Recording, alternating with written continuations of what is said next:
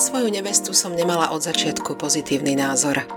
Moje slova sa potvrdili, keď sa jedného dňa zobrala a odišla za bohatým milencom. Opustila môjho syna aj vnúčku, svoju jedinú dceru, bez vysvetlenia. Vypočujte si príbeh, ktorý vám prináša magazín plný elánu o neveste, ktorá mala podľa svokry srdce z kameňa. Náš syn Lukáš bol dobrákom od kosti. Dobroprajný, srdečný, nápomocný. Ja som sa vždy bála, aby túto jeho dobrotu niekto nezneužil a nevyužil ho, pretože Lukáš bol aj trochu naivný. Najviac som sa obávala, aby nenaletel nejakej, ktorá mu len zlomí srdce a odkopne ho. To, že príde na moje slova, som vedela hneď, ako nám syn priniesol ukázať Ivanu, svoju priateľku. Býval už vtedy sám a sám si na seba aj zarábal. Ivana sa na neho prisala ako taký kliešť.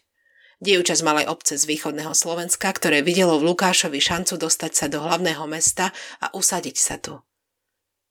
Pre syna to síce nebol prvý vážny vzťah, ale bolo to prvýkrát, čo začal hovoriť o svadbe. Po pár mesiacoch známosti sa mi to zdalo priskoro, ale Ivana vedela svoje ženské zbranie veľmi dobre využiť, samozrejme vo svoj prospech.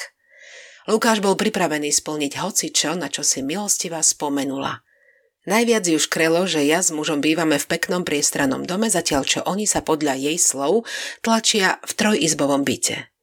S manželom sme celá rodina bývali 15 rokov v dvoch izbách a nikdy som sa nesťažovala. Samozrejme, keď sme sa stiahovali do domu, bol to pre nás luxus ako hrom, ale zaslúžený mojou a najmä manželovou pracovitosťou a šikovnosťou. Preto ma napálilo, keď k nám Lukáš jednu nedeľu prišiel na obed a navrhol nám, či sa s nimi nevymeníme. Vedela som, že je to z Ivaninej hlavy.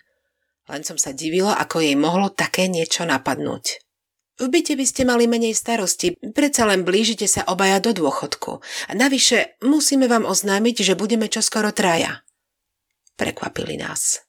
Novina o prvom vnúčati razom zatemnila akýkoľvek môj hnev. Aj tak sme ale synov návrh zamietli. Nesúhlasili sme ani s nápadom, že by začali stavať svoje vlastné hniezdo len na našom pozemku, ktorý by sme mladým poskytli. Ivana sa na nás urazila. Dokonca prehovárala aj Lukáša, aby k nám nechodil na návštevy tak často. Vedela som, že to robí z pomsty. A mrzelo ma to. Najmä potom, čo prišla na svet Linda, naše jediné vnúča. Neboli sme pozvaní ani na krst. Syn sa to snažil ospravedlniť výhovorkami, že je malá chorľavá a celé to prebehne len v komornej atmosfére. Preplakala som celú noc a len to umocnilo moje pocity voči Ivane, že je to zlý človek. Ak sa k nám vnúčka dostala na návštevu 5 krát za rok, tak preháňam.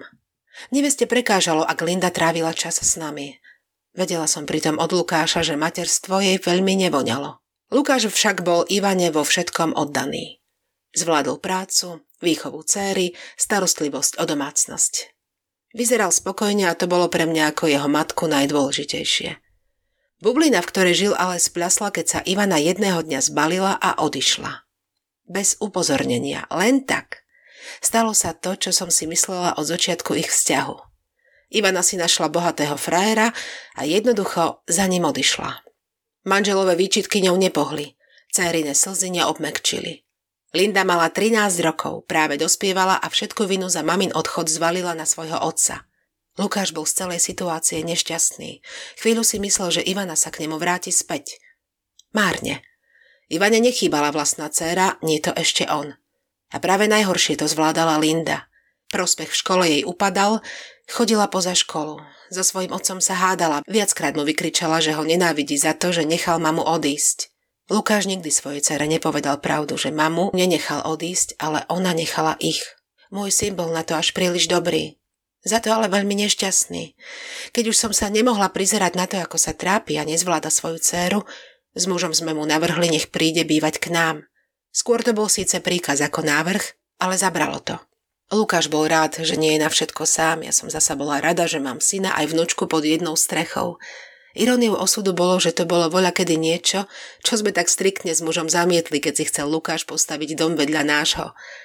S Lindou sme sa síce ešte pár týždňov potrápili, ale zdravé rodinné prostredie malo pozitívny dopad aj na jej správanie. Lukáša ešte čakal rozvod, ktorý našťastie prebehol rýchlo a bez komplikácií. Ivana o svoju dceru javila menší ako žiaden záujem. Bola to pre ňu aj s Lukášom len kapitola života, na ktorú chcela zabudnúť. Fakt je, že s nimi prerušila akýkoľvek kontakt a ja som ju už nikdy nevidela. Len sme sa dopočuli, že je opäť vydatá a býva v Čechách. Aj po tých rokoch sa niekedy zamýšľam nad tým, ako mohla tak jednoducho svoju dceru opustiť a vymazať ju zo života. Ale tam, kde nie je charakter, nemožno ani hľadať racionálne dôvody. Ak sa vám tento príbeh páčila, nezabudnite nám dať follow na Spotify, 5 hviezdičiek v Apple Podcast alebo palec hore na YouTube.